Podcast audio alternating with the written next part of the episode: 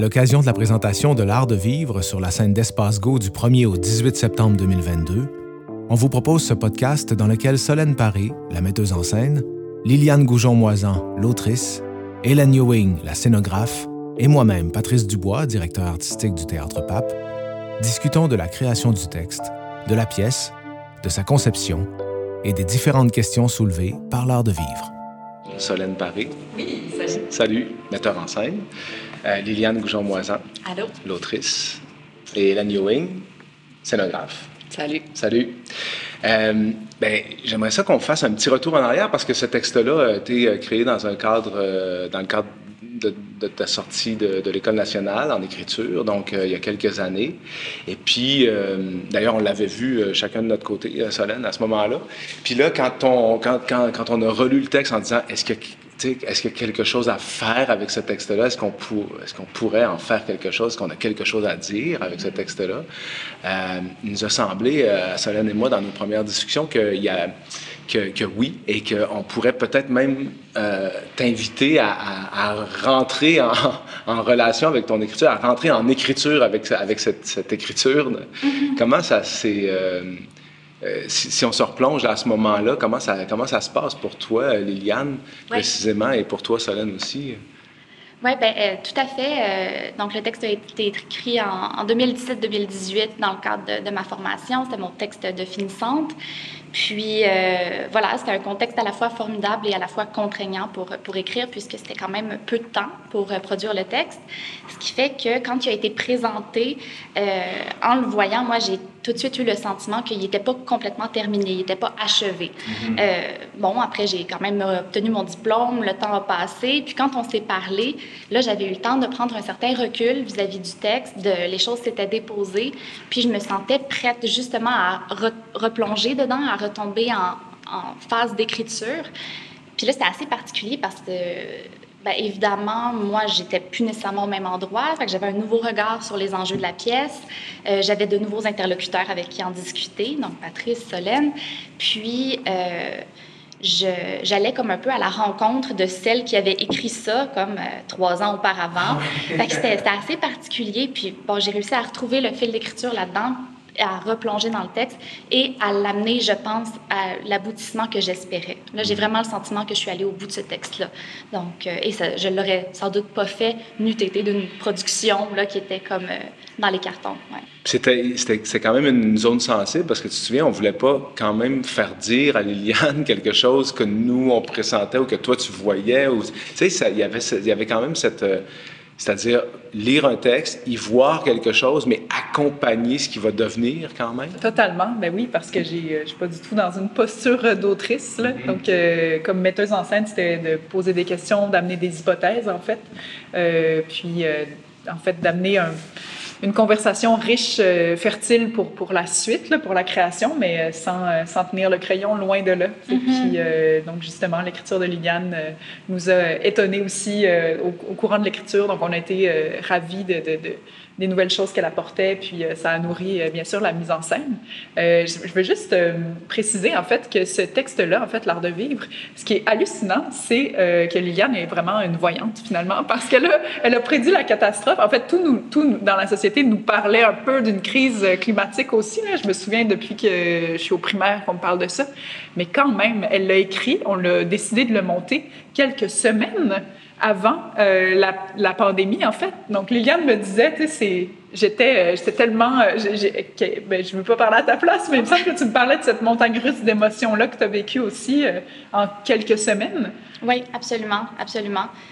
Puis, bon, ben, c'était aussi parallèlement à ça, euh, on va monter ta pièce à. Il n'y a, a, plus de théâtre nulle part à Montréal. C'était quand même aussi assez fulgurant d'écrire dans ce contexte-là où le théâtre était inexistant. Mm -hmm. euh, il y avait comme une tension là, d'essayer de, de, faire advenir. Euh, oui, ouais. puis la pièce contient ça aussi. Ouais. Donc, contient cette espèce de. Donc, la, la pré-catastrophe où tout le monde est isolé, puis subitement, le monde s'écroule. Ben, là, pour les personnages, c'est leur condo s'écroule.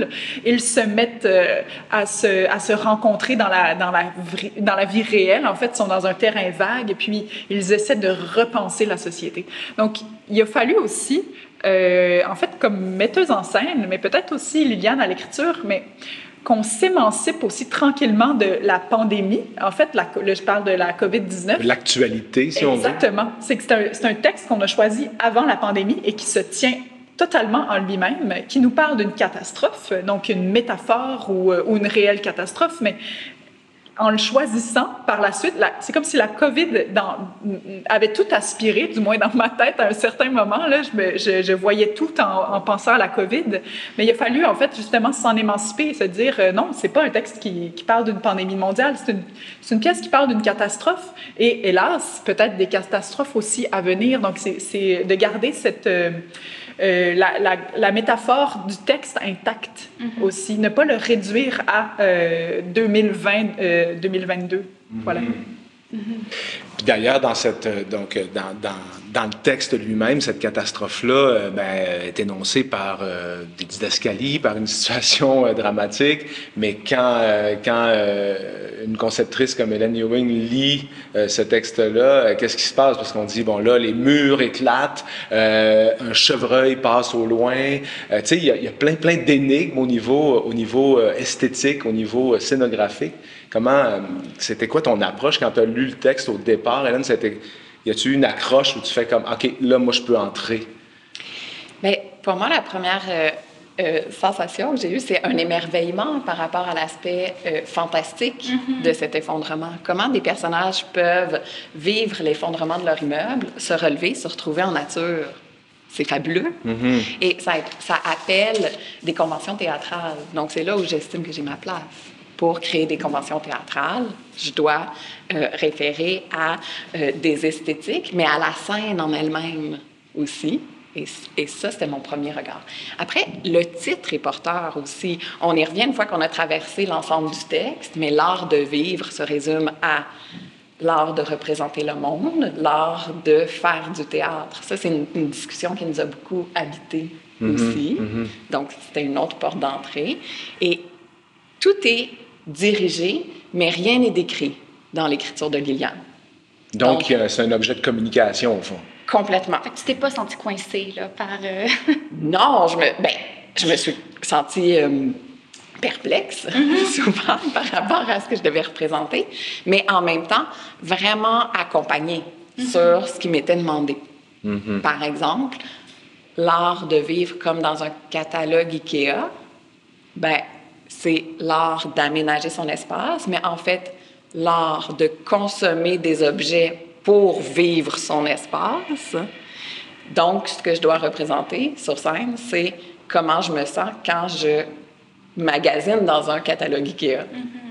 Puis ça, c'est très clair dans son écriture. Mm -hmm. Mais en même temps, qu'est-ce que c'est cette représentation de consommer dans un catalogue IKEA. C'est une belle énigme. Oui, parce qu'on est entouré de ça, tu sais, on est, on est entouré de ces objets, de ce mode de vie, tu sais, c'est ça, que c'est ça que tu énonces et dénonces aussi, Liliane, tu sais, ça fait que comment est-ce qu'à la scène, on peut en arriver à une certaine poésie, une certaine métaphore, une certaine transposition de ce monde-là qu'on connaît tellement? Mm -hmm. euh, la, la, pièce est construite en, en, en trois phases, là, presque comme un triptyque. Euh, donc, euh, je pense que c'est des solos, des, des, duos. Monologue, dialogue, polylogue. C'était un désir que j'avais, ça, dès, dès que j'ai eu l'idée de la pièce. Euh, j'ai été accompagnée à l'école par Pierre-Luc Lassalle. Puis c'est une des premières choses que je lui ai dites. Je, je ah, je veux faire une pièce en triptyque. Je veux que ça ait comme un mouvement de zoom out, de l'intime vers le social. Mm -hmm. Je veux que les personnages soient d'abord en, en dialogue avec eux-mêmes, donc monologue, puis après ça, qu'ils se rencontrent, puis après ça, qu'ils soient réunis. Fait que ça, c'était très clair sur le plan formel, là, dès les balbutiements de, de la pièce. Puis comment ça, ça interroge, comment ça... Comment ça... Ah, oui, en fait, ce qui me fascine dans cette, euh, cette structure, euh, c'est que même dans la première partie, même si euh, ils sont seuls, ils s'adressent à un public imaginaire. Donc, euh, ce, qu ce, que je vois à la mise en scène, en fait, c'est euh, un peu comme tous ces influenceurs, influenceuses qui s'adressent euh, à leur caméra, même si dans la pièce, on parle pas que, on parle pas de, de personnages influenceuses nécessairement.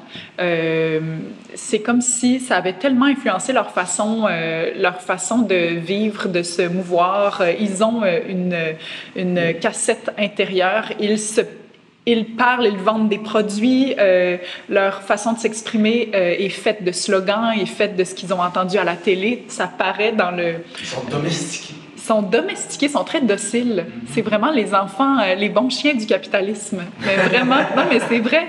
Puis, donc vraiment, le, ça paraît qu'Internet a modulé leur façon de, de réfléchir, tout comme aujourd'hui, mon Dieu, le cinéma modulent nos façons de rêver le soir. Donc, euh, ils sont programmés, si on peut dire. Donc, dans la première partie, oui, on les sent seuls, mais on les sent aussi, euh, on sent que c'est les éponges qui ont absorbé énormément de matière et d'informations. Puis, dans leur façon même de, s'exprimer, euh, c'est assez drôle parce que ils, peuvent dire justement un slogan, une phrase toute faite, un peu vidée de son sens, mais de façon tellement honnête et sincère que euh, de, là vient la drôlerie. Ils sont pourtant, euh, c'est comme si euh, ils sont pleins d'humanité, mais les canaux par lesquels ils s'expriment sont complètement galvaudés. Ça, c'est dans la première partie. Exactement. Au fond, quand ils sont amenés à être en duo, puis en trio, puis en poly, en poly, en poly, en polylogue. En polylogue. Ouais, donc en, en dialogue, c'est un ce peu. qui maintiennent cette posture-là. Oui, mais en fait, c'est comme si dans la première partie, ils sont en total contrôle de leur environnement, ah. ou du moins, on sent un peu des glissements déjà, mais on a cette impression dans un. Ils sont dans leur décor Ikea, ils sont dans un environnement complètement pur, à la mise en scène, euh, ben, je dis pur, donc blanc, euh, infini. Euh, on s'est inspiré, entre autres, d'un, court-métrage d'un Danois, donc Jorgen Lett, un court-métrage qui s'appelle The Perfect Human. Donc, c'est euh, des gens qui, un peu comme dans un, documentaire animalier, c'est un homme et une femme qui, justement, sont dans un environnement euh, très, euh, très blanc, sur un, fond infini, dans une vastitude blanche, et ils font des gestes du quotidien. Ils se brossent les dents, ils mangent un steak. Donc, c'est très, c'est très chorégraphié, c'est très simple. Et, euh, donc, on, est un peu allé vers, on est allé vers ça, en fait, pour la première partie. Dans la deuxième partie, c'est comme si euh, ils voyaient les limites de leur propre monde, euh, c'est-à-dire qu'un mur est brisé, donc un, planche, une piscine vient de sortir du plafond. En fait, ils, ils se confrontent aux limites de leur condo, aux limites matérielles, carrément, et ils se rendent compte qu'ils vivent avec des humains. ils ils doivent communiquer, ils doivent entrer en communication les uns avec les autres, ils ont des corps. Et dans la troisième partie, on est dans un terrain vague et là, ils doivent faire face à la cité, à la cité nouvelle. Ils sont, ils sont quatre, là, mais ils, ils doivent se projeter dans l'avenir ensemble, ils doivent faire preuve d'imagination, ils doivent rêver un monde nouveau. Ils ont froid, ils ont faim, donc on voit vraiment ils comme ressentent. exactement, ils ressentent, ils sont plus euh, des, des, images en carton, c'est plus, plus ça du tout. Donc, euh, donc voilà. Puis avec Hélène, en fait, nous, on a travaillé ce triptyque-là. Hélène, très rapidement, elle s'est dit, euh, je ne sais pas si ça vient d'ailleurs de la pandémie où on a tellement zoomé, mais tu me disais, il faut, j'ai vraiment l'intuition qu'il faut passer du 2D au 3D dans ce texte-là. Oui, et on passe du 2D au 3D et ensuite à des dimensions augmentées mmh. aussi. Donc, c'est ça qui se passe, c'est que les personnages, par leur adresse, appellent des représentation dans une mise en espace qui, elle, se transforme. Donc, ils font vivre le plateau dans des dimensions différentes. De la vidéo, on passe à un espace euh, réel, admettons un plateau, mm -hmm. mais ensuite de ça, on appelle aussi à des dimensions comme techniques, ailleurs, inconnues, euh, les profondeurs de l'univers, euh, l'espace le, de relation entre la scène et le spectateur. Donc, toutes ces dimensions-là sont interpellées, puis on essaie de tout aller les chercher un peu, d'une certaine façon. On essaie d'être multiple. L'espace est multiple. Oui, ben en fait, on, euh, la colonne vertébrale du spectacle, j'ai l'impression, du moins à la mise en scène et à la scéno, euh, c'est vraiment, ça, ça s'est articulé autour de la, la, question de la représentation. Euh, Liane débute son texte en nous disant euh, la didascalie, la, oui. la connais-tu par cœur? Oui, les personnages sont sincères, sauf lorsqu'ils ignorent qu'ils ne le sont pas. Donc, cette didascalie-là oui. est en relation avec l'art de vivre, le titre. Donc, c'est l'art, c'est la représentation de la vie, c'est cadrer la vie. Donc, euh, Hélène et moi, on est vraiment partis sur euh, cette idée de à quel point euh, à quel point peut-on être vrai même dans la représentation? Est-il possible d'être dans une pure sincérité sans se représenter, sans, être en dialogue avec quiconque? Je ne sais trop. Même quand on est isolé, on a un public justement imaginaire. C'est une des clés de la pièce. Donc, donc euh, le vrai, le faux, euh, le, le, le, la, à quel point, c'est ça, je pense qu'on voulait dépasser le code de, euh, c'est pas vrai qu'on est en représentation, qu'on n'est pas non plus sincère, puis qu'on donne pas une réelle partie de nous-mêmes. Bon, c'est une grande réflexion sur euh, c'est quoi la sincérité d'un geste, Mhm. c'est quoi... Euh, Le regard de l'autre porté sur soi. Exactement. Donc, on commence, bon, dans un, euh, un environnement où on assume totalement qu'il y a un cadre, on parle, on, on cite un peu des influenceuses, on est dans un environnement très cadré où on nous apprend à faire un chili en séparant nos légumes en brassant. là. Tu sais, C'est très, très euh, cadré. Puis, après ça, quand on arrive sur scène, on utilise même euh, avec Hélène, donc, des, des, euh, on joue avec les codes de la scène. On joue avec un rideau de scène qui tombe. On joue avec un accessoire bébé, mais vraiment comme si on l'avait sorti d'une shop à accessoires. Puis, mais les, les interprètes, ils croient tellement que c'est un vrai bébé qu'on, qu'on, comme spectateur, on, on accepte le code. Donc, euh, voilà, on joue vraiment avec ça, avec euh, le, le vrai, le faux. euh, Le lieu physique du théâtre est aussi partie prenante du dialogue. Ouais, c'est ça. Oui, et comment il représente une réalité comme une vérité? Ouais. Comment on fait croire à la vérité par des codes de représentation? Ouais. Parce que toute cette phase-là aussi de- des, des derniers mois nous a aussi, euh, nous a aussi mis devant, devant cette, euh, cette fonction-là du théâtre dans la société. On- je pense que ça, fait partie aussi peut-être du questionnement par lequel vous êtes passé, c'est-à-dire euh, le théâtre est un- sert à quoi quand tout s'écroule? Totalement, vraiment. En fait, euh, c'est que la, troisième partie s'appelle le terrain vague. Donc, on est dans, dans les ruines d'une copropriété. Mais on est aussi dans un théâtre à l'abandon, dans les ruines d'un théâtre, dans notre histoire euh, sur scène. Puis, euh, j'ai l'impression, bon, que le théâtre renaît ou pas de ses, de ses cendres, là, mais c'est la question qu'on pose aussi. C'est, euh, ça, que, que dire ou que, qu'est-ce qui résiste du théâtre? Qu'est-ce qui... Ouais, voilà. Mais tout ça aussi, euh, euh, tout, ce, contexte-là a fait en sorte qu'on a travaillé le spectacle par étapes. hein. On est, c'est, vrai, je me souviens au moment où on a, justement, tu, tu- le disais tantôt, Liliane, au moment où on a décidé, on a choisi qu'on allait euh, créer ce texte-là à la scène, euh, on avait un sentiment d'urgence qui s'est complètement dilué. Et là, on est passé de ce sentiment d'urgence à un sentiment de, ben là, il va falloir prendre le temps, donner le temps au, au projet. Est-ce que ça, a- quel, quel mouvement ça a créé, ça, dans, dans, dans, dans, chacune de vos fonctions, ce, temps-là accordé? C'est sûr qu'on a commencé, euh, on a eu, euh, on a eu la chance d'avoir un laboratoire euh, technique. Donc, je me souviens au, dé- au départ, on a fait des, en fait, on a fait des tests euh, de vidéo. On se demandait, on avait justement euh, la forte impression qu'il y avait de la vidéo dans la première partie, euh, mais on se demandait si les interprètes étaient aussi sur scène, si on voyait ce geste de se faire filmer ou non. Euh, sur un plan très technique, je peux te répondre ça. Puis on a finalement radicalisé la chose en se disant non, on va vraiment que voir euh, le, film, le format cinéma même. Et ensuite, l'écran va tomber et va révéler des interprètes par la suite. Euh, mais le temps s'est tellement dilaté dans ce projet-là. Euh, ce qui me fait sourire, c'est que j'ai l'impression que le temps est dilaté déjà aussi dans ce texte-là. C'est comme si on se faisait euh, carrément aspirer par le texte, où le temps est, détraqué aussi. Il y a énormément de temps qui passe entre deux courtes scènes. Euh, ouais. Je ne sais pas comment vous l'avez pris, vous, de votre côté, en fait. Bien, c'est sûr que pour moi, je, je crois qu'au moment où, où finalement le- l'urgence, c'est, disons, où on a su que ça se passerait pas aussi rapidement qu'on le pensait, je, crois que j'avais pas mal terminé la réécriture à ce moment-là. Donc, euh, moi, j'étais juste ravie pour l'équipe, en fait, que vous ayez le temps d'explorer toutes sortes de choses. Puis j'ai pu euh, venir euh, voir un petit peu comment vous travaillez. Puis voilà, ça a été un pur plaisir pour moi, mais je pense que ça a été surtout précieux pour les concepteurs, si je me trompe pas. Moi, j'ai quand même des réserves par rapport à ça dans un contexte pandémique, c'est-à-dire que le temps me paraît quelque chose d'insaisissable. Ouais. Donc, même si on l'inscrit dans la durée, nos références à le temps, euh, comme, euh, vu comme une qualité, admettons, une qualité de présence, de disponibilité, a quand même été euh, complexe. Euh, c'est pas parce qu'on a eu plus de temps en termes de durée qu'on a eu plus de disponibilité. On a eu à revoir aussi souvent le travail. Donc, même si, oui, j'estime que ça a été bon pour nous en termes de réflexion, dans le faire, il y a ça- le temps réfère à tellement de, de notions qui sont plus familières que je- j'ai quand même des réserves sur euh, ce- cette nouvelle qualité du, du temps dans la durée de faire les choses.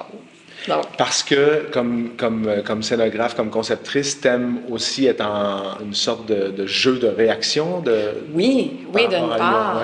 Et le, le, temps de dire sur scène euh, réfère à un contexte toujours. Donc, mm-hmm. si mon contexte euh, de calendrier change tout le temps, mais ce que j'ai à dire est toujours à adapter mm-hmm. à une nouvelle réalité. Et ça, c'est super exigeant en même temps que comme ça se passait sur plein de projets en même temps, dans un contexte pandémique, mm-hmm. et qu'on on était dans une réalité qui ne ressemble plus à une normalité, où on a plein de choses à revoir. Mais il y a des choses que euh, j'ai du mal à interpeller dans mm. euh, ma conception pour traduire sur scène j'ai l'impression de ma courte vie sur Terre, mais que le temps a jamais été aussi, euh, a jamais autant transformé la réalité que pendant ces deux dernières années. Donc, euh, c'est vrai que euh, se rattacher à un contexte précis comme créatrice, ça a été difficile. Mais en fait, j'ai l'impression d'avoir tout de même renouvelé mes voeux avec cette pièce-là mm-hmm. en la détachant du contexte trop précis de la pandémie mars ou la pandémie avril ou juin, parce que ça, évoluait tellement. Ça, puis, dépendamment de, de, dans quel état on était ou dans quel moment de la pandémie, on se disait Ah, OK, donc ça, cette partie-là réfère clairement à ça. Alors que non, la pièce résistait à tout ça, résistait à cette épreuve du même du temps, euh, Et par contre, temps dilaté. Oui, ouais. puis euh, l'autre jour, j'étais en répétition avec, avec vous autres, puis je, voyais que chez les interprètes, quelque chose s'était déposé. Mm. Hein, j'imagine que pour, pour elle, ben là, c'est, pour eux, pour elle, c'était comme un moment aussi pour euh, apprendre à vivre avec ces personnages-là. Euh, apprendre, tu sais, comme par, par étapes, travailler les choses, les approfondir. Ben, en voyant travailler Larissa l'autre jour, j'avais cette impression qu'elle était comme exactement dans, le, dans la voix du personnage, tu sais, quelque chose était, c'était approfondi. Oui, on les sent en maîtrise, c'est ça, on sent qu'ils ont, euh, qu'ils ont fait un bout de chemin avec leur personnage. Oui, ça se sent en répétition, c'est vrai.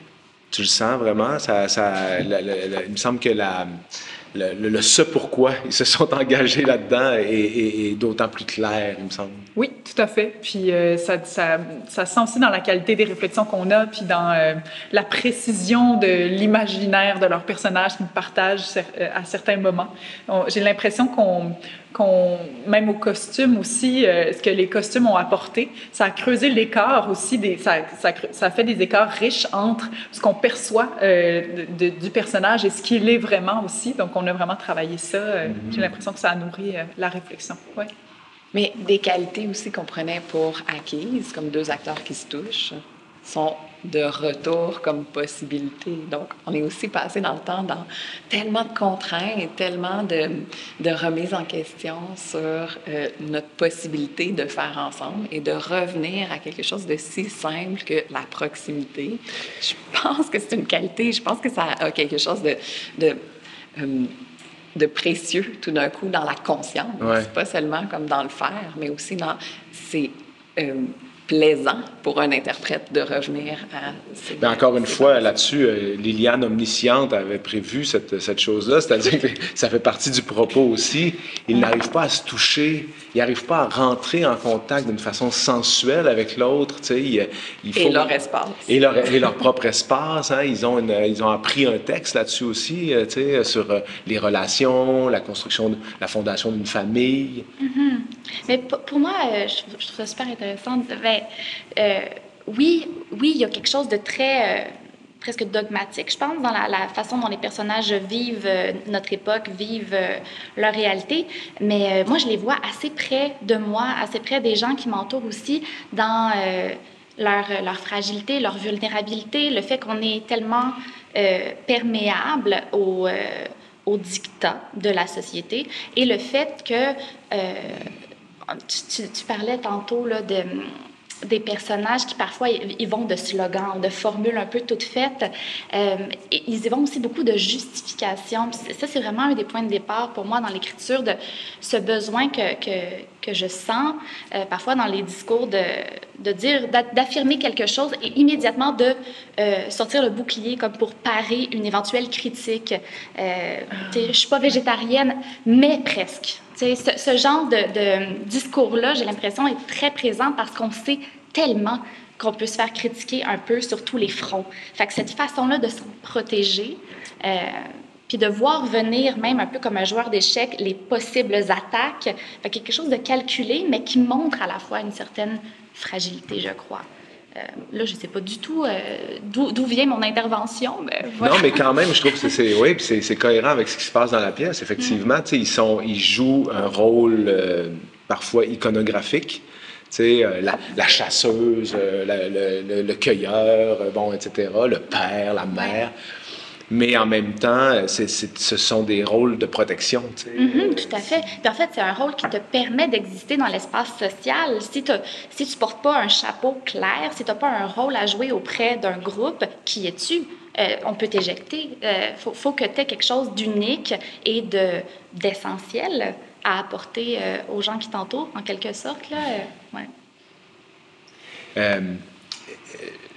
Hélène, tu comme pour connaître euh, ton travail depuis plusieurs années, euh, euh, je, constate que tu travailles, j'appelle ça un peu de façon circulaire ou comme tu, au sens que tu réutilises les matériaux, tu travailles avec la matière, une matière que tu vas décliner sous différentes formes, dépendamment des productions la fourrure, les paillettes.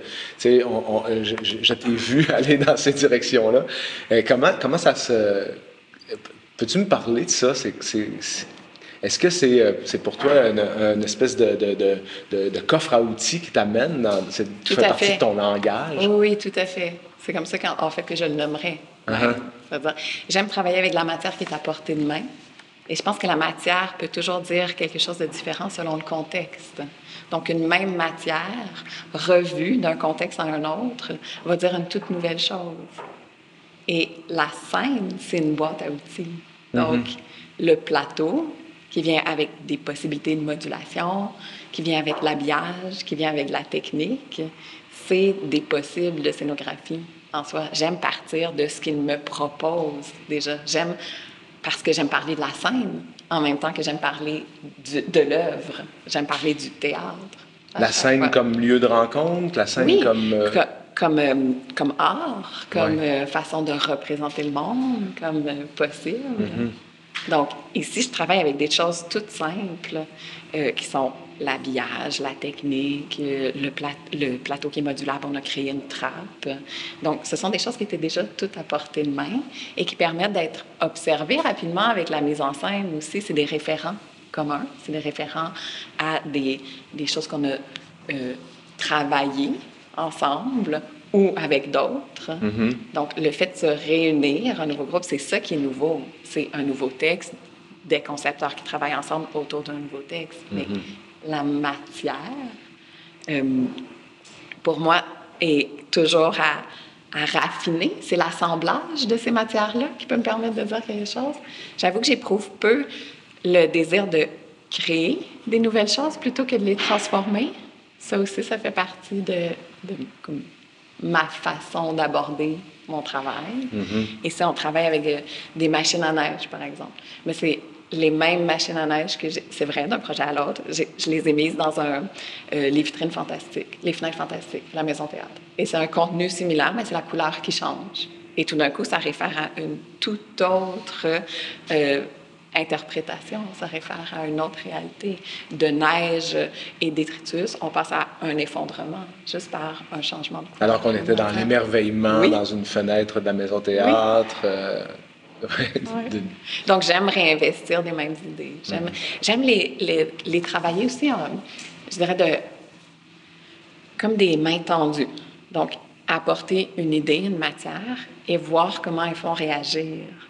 Donc, comment elles interpellent la mise en scène, uh-huh. sans essayer d'anticiper. J'arrive pas avec une idée qui est toute faite, j'arrive plutôt avec un ensemble d'idées.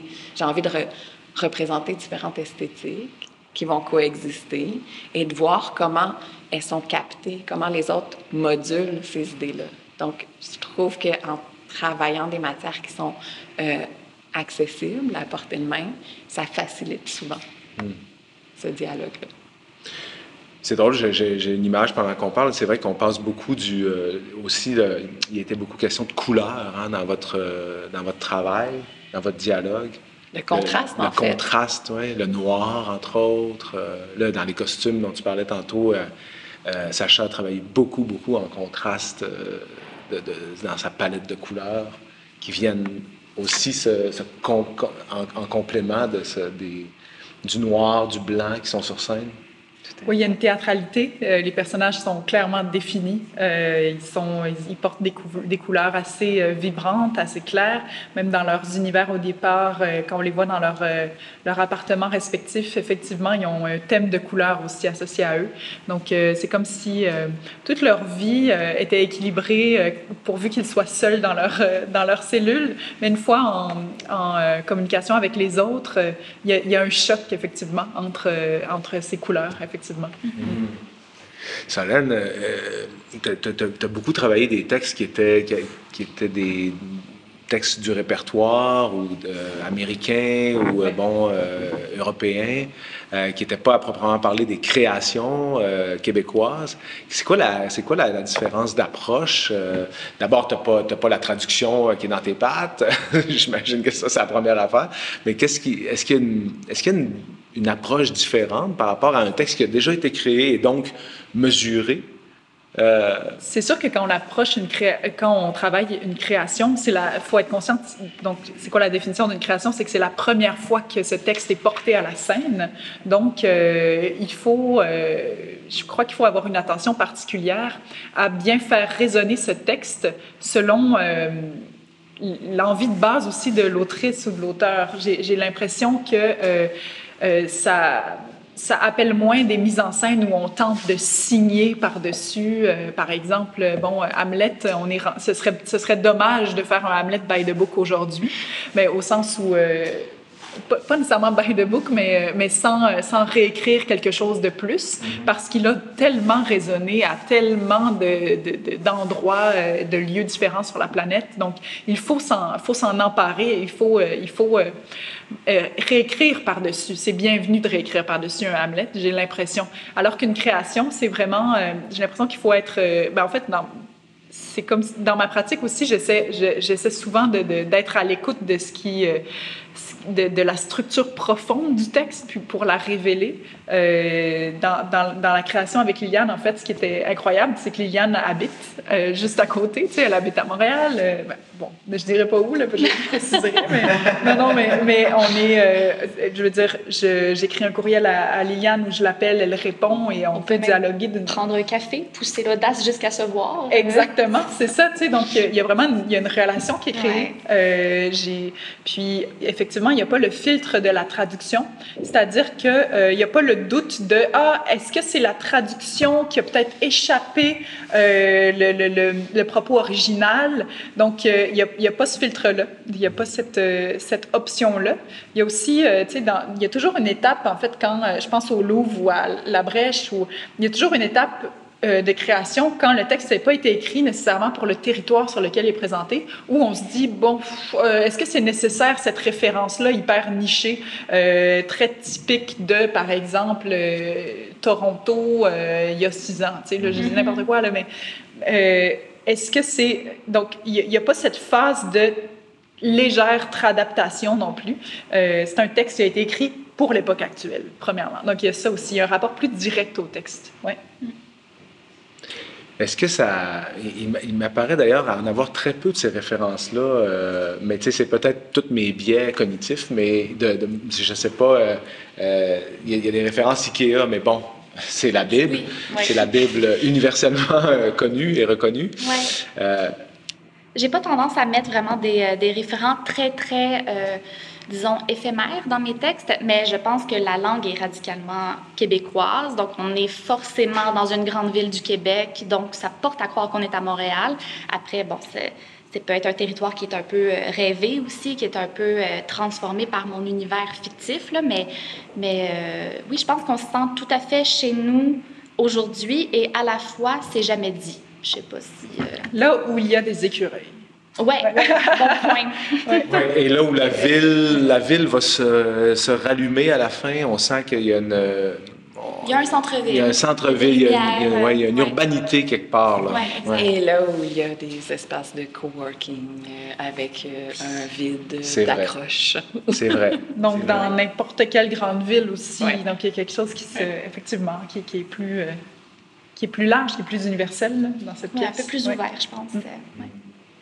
Et puis euh, euh, là, donc, euh, pour toi, Liliane, cette pièce-là, elle est, elle est au début de ton parcours d'autrice, mais toi, j'imagine que là, tu es aussi dans une phase d'écriture sur d'autres choses. Ben, donc, comment est-ce que l'art de vivre parle à ses, à ses prochains projets? Est-ce que tu sens qu'il y a une... Est-ce que tu sens que c'est un point d'assise, une assise pour toi? Oui, je dirais que oui. Je pense que c'est un texte bon, qui m'a accompagné pendant longtemps, de l'école jusqu'à la production aujourd'hui, euh, qui m'a donné euh, vraiment une certaine confiance aussi pour la suite des choses. Je, je sens que ce texte-là, euh, par sa production, par le, prix Garcia qui a remporté aussi, m'a donné un une certaine petite tape dans le dos, là, de me dire vas-y, continue. Donc là, oui, je travaille sur un autre texte. Euh, forte de toutes les réflexions, de toute la réécriture aussi que j'ai faite par rapport à l'art de vivre, parce que euh, écrire, c'est jamais, jamais fini. On n'a jamais euh, fini d'apprendre sur notre écriture, d'apprendre sur notre rapport au monde. Fait que, forte de tout ça, bref, je travaille sur un nouveau texte, je fais un petit peu de traduction, puis voilà, ça devient la, base de, du chemin qui se déploie. Jusqu'à tes œuvres complètes euh, qui sont... Voilà, dans une quarantaine d'années. euh, Donne-toi plus que ça. Merci beaucoup. Merci. Merci. Cet entretien a été réalisé dans le cadre de la création de la pièce L'art de vivre